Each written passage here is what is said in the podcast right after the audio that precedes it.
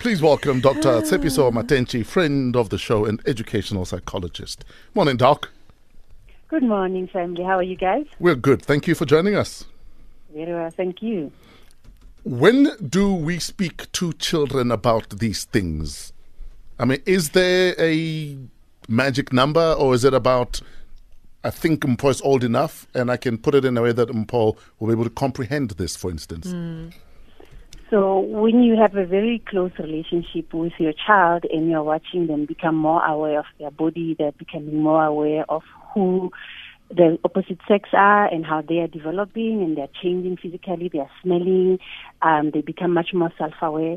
You have a magic number because if you are if you are paying attention, you'll actually figure out that I think this is the right time that I can start having a conversation. And sometimes it's more a feeling that your child is much more uncomfortable. So the magic in the magic number is actually in terms of you knowing where your child is and what is going on with them. But in terms of a general rule of no, no, there isn't because we have nine year olds who are already curious about mm. We have eight year olds who look at pornography and who already touch other kids' uh, sexual organs because they've been exposed to early. So, in terms of the actual date age of a child, we don't really have it because our kids are more and more and more exposed to sex earlier on in mm. their life. Your eight year old walks in on you and your partner. How should you talk, uh, you know, they, and they ask you what was going on? What would you recommend one says? Yes. definitely in my mind I was fighting. Don't say that because that's what some of the parents say. Mm. Um, and I think it is important to find out what did you see. Um, I love the story that Willow says because it was dark. Mm. What you see is that there's just a lot of things and there's a funny smell and people are breathing heavily. They might not even have seen anything. But other times is that we've got kids who look through the peephole and actually become curious and they mm. want to listen on you.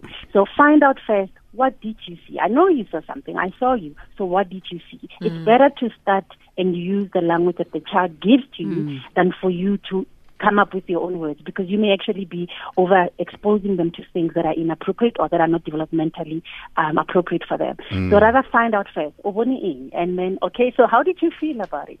Uh, uh, do you want to ask me anything? Um, okay, so let me tell you about it. My dad and I, you know, sometimes in the mornings, this is what we do. It's our quality time. So depending on what the child gives you, you can actually use language that is appropriate to get them to be okay about what they saw mm-hmm. and understand it's more about the relationship than what you guys were doing and the fact that the child has walked in on you. But remember, for me, when a child exposes themselves to something that is inappropriate or that is uh, making you uncomfortable, it's a teachable moment. Mm-hmm. So instead of, ah, you shouldn't walk in on us, what yeah. were you doing? Why are you curious? Rather, use it as an opportunity to now establish trust, open communication lines, and get the child comfortable so that they can now tell you everything mm. that is going on with them, at least as much as they can. And it's easier for guys because we do that already anyway. When we're caught, we always say, we're not burning. we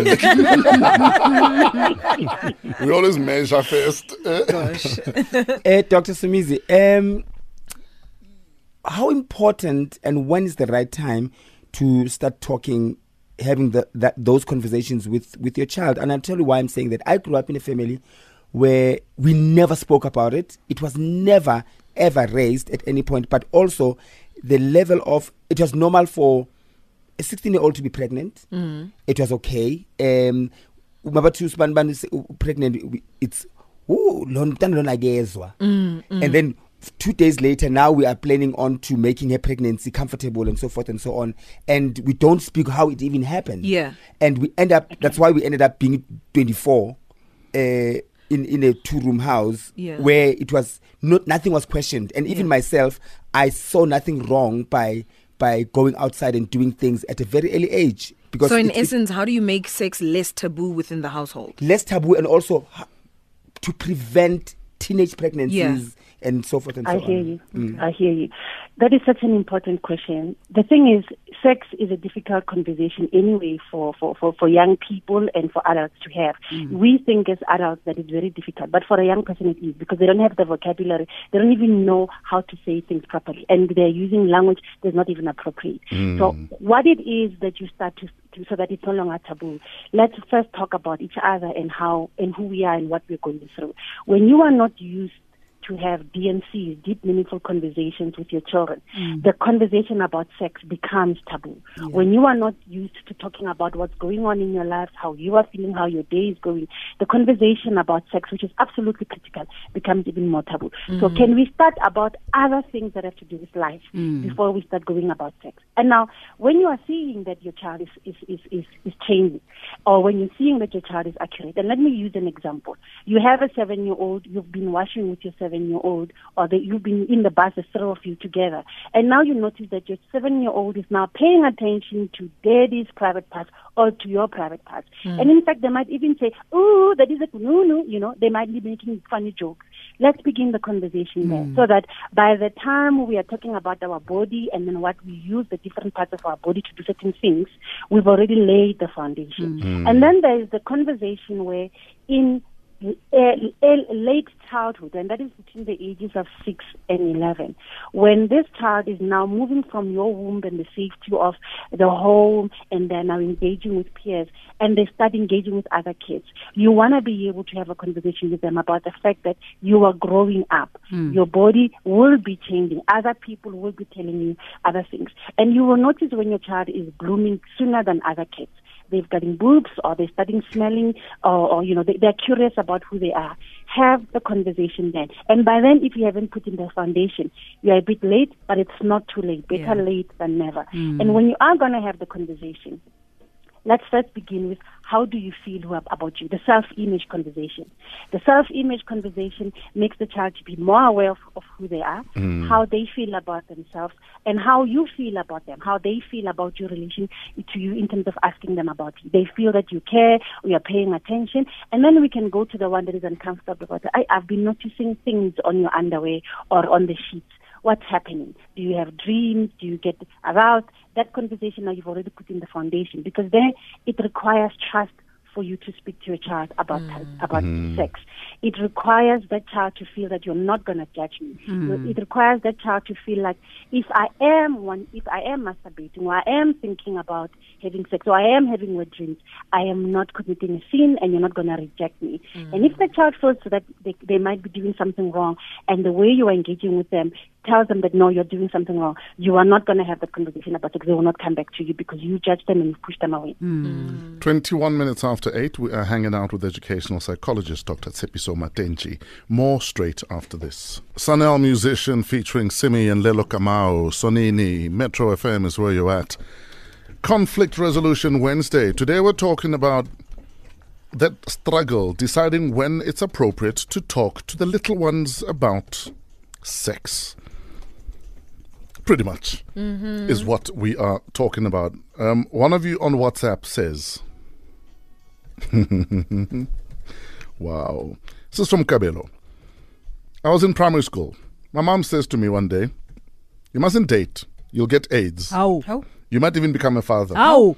And left Gee. it. Out of the blue. Like, That's extreme. the moment you get a girlfriend, you've got AIDS. no, guys. And you're a father. Mm-mm. Oh, what, guys? Yeah. Boitumelo says, I walked in on my parents. My mom saw me. Yo, the tension was something else. And she gave me a good slap for not knocking. Oh, wow. And kept asking me, What did you see? What did you see? Yo, when I said nothing, it was like I was provoking her even more. It was the worst feeling ever. That is from not Boitumelo. That's terrible. Yeah. No, that's not nice.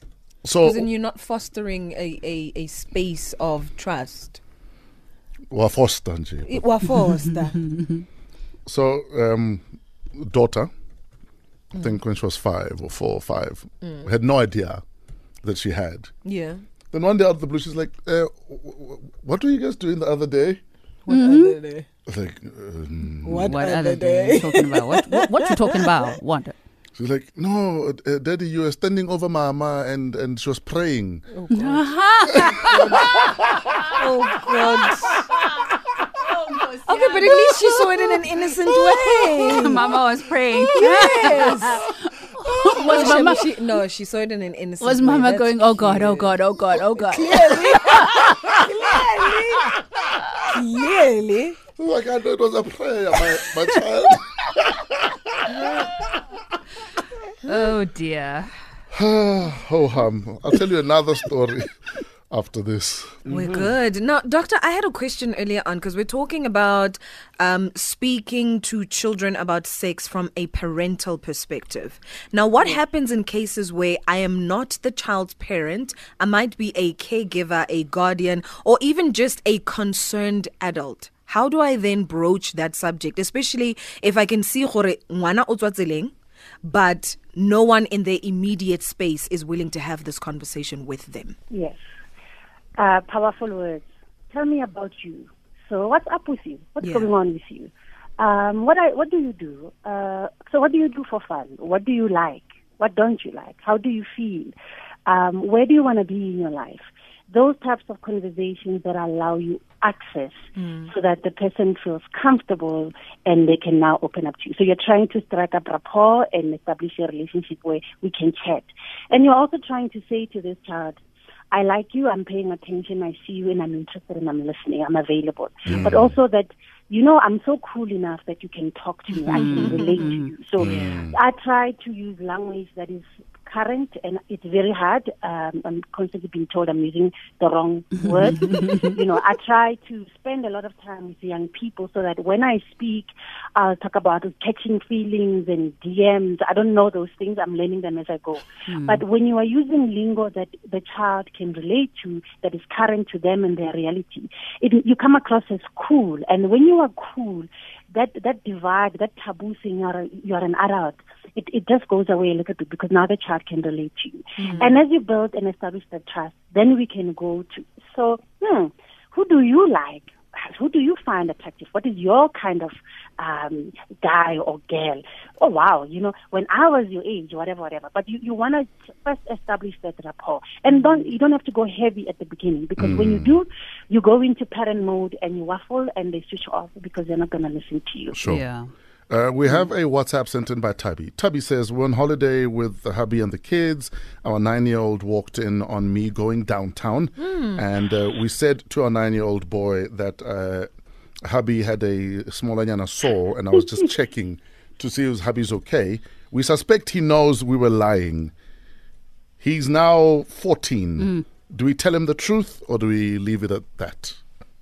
So is it bothering the, the, the, the message writer or is it bothering the child? So most probably when the relationship is now calmer, we can, when I say calm, I mean we are close enough, we are joking. It might come out as a joke, it might come out as, by the way, what exactly were you guys doing? Maybe we are mm. watching a movie and something similar. I remember watching Mary Jane, being Mary Jane with my daughter, mm. and Mary Jane is busy, and, and I'm saying, no, but you must go to the kitchen because yes, she's at that age, but she shouldn't really be watching it at that level, and I'm uncomfortable. Yeah. So when those kinds of scenarios come up, throw it, just throw it back to the child. So, you know, so that you get them to tell you more. And this is the part that I really want to emphasize. When you are having a conversation that is difficult about anything, sex, about rape, about trauma, let the person do most of the talking. You are not mm. there to preach. The learning does not just happen in you sharing the information. It actually is much more powerful when that person speaks to you and tell you their reality. So mm. it's okay to let the child dominate the conversation. So what did you see? What did you think? How do you feel about Does that mean you look at me differently now? Do you have any questions you want to ask me? Because if you do, it's okay. I'm okay. You can talk to me about it. So I would ask, I would suggest to the SMS writer that have open the open the door and ask them. So what are you going on? What's going on mm. with your life? So that the child can finally get to that point. And it might not happen immediately. It might take a while. Mm. But the other part, if you are embarrassed about it, if you have issues with it, if you can't even talk to yourself about your own sexuality and your own body, if you as a couple do not even talk about sex and whatever, what do mm. you think you're going to do talking to your child? Franz says, My son is six. He asked his mom, What does having sex mean? And she said, Go ask your dad. How? It wasn't easy. I thought we were close. But then everything I told him, he said he heard in the school transport. Yo. Oh, Muduma. Yep, yep, yep, yep. So what did he hear? Does Brown know what it is that the child heard? Yeah. beyond what is sex. Okay? Mm. So we know that some kids completely do not really understand. Sex is, is just an abstract concept. They can't necessarily yeah. relate to it. Even if they saw you guys kissing or they saw something or they smell something, they don't necessarily relate it to sex. Mm. So when you ask what it is, what do you think it is, and you probe more, you'll actually understand. By the way, some kids as young as six, they think sex is the is you guys being next to each other. It is you guys, um, your, your your your private part touching. They don't even know that there's something that goes into another thing, and then you there's to and fro thrusting, and it happens. They don't know anything. Their concept is not there. They might not even know the difference between the different parts of their genitals or their private areas. So for you to assume, oh, sex it means people who love each other do one thing, you are imposing something that may not necessarily be within the child's uh, cognitive frame of Yeah. reference. Joy says, My son is seven. We had the talk with him in January. For me, it was because I wanted him to be aware of sexual abuse, etc. My stomach was in knots. I was sweating and nervous. I asked him what sex was, and I was shocked to find out that he knew and he, he could explain it to me. Yeah. Um, like I said earlier in the beginning, that we've got a lot of kids who are more and more um, exposed to to sex. Some of them they look at videos. There's people who go, go around with websites, who go around with uh, pictures that show kids. You don't even know, and family members, uh, it's outside people, it's even kids amongst themselves. Some of the kids they stay in rooms where they can see what the adults are doing, and the adults are not responsible enough to close. And then they go and expose that to your child when you are very vigilant about how you expose them. When that conversation comes, take a deep breath. It's not an attack. It's nothing personal. It's a learning opportunity. It's a hmm. teachable moment for your child. When you are struggling with it, it's okay to say, hey, I don't really know what to say to you now. I'm going to do more research. I'll come back and speak to you. about it. It's hmm. okay to say that. It is also okay to say, because you are a boy, I think daddy would be the best person to speak to you about it. And then you caucus with daddy and you hmm. come up with a strategy and then you approach it. Because if you're not in the right frame to say the right things, you are actually going to end up traumatizing that child mm. or making them even more curious to want to experiment. Now, when it comes to certain parents who might be listening to all this and saying, listen, this is too much for me, is it acceptable to just leave everything to the school? Yeah. No, it isn't. You, I believe that you're supposed to be a master of, over your child. You're mm. supposed to be the expert on your child. You're supposed to be able to pick up the non-verbal and the verbal things that the child is, speaking, is, saying. And in a classroom of 30, 40, even if it's 15, hmm. they don't necessarily have that personal relationships. Hmm. So you are supposed to be the one who's in command in terms of how your child is going through, especially when they're still vulnerable.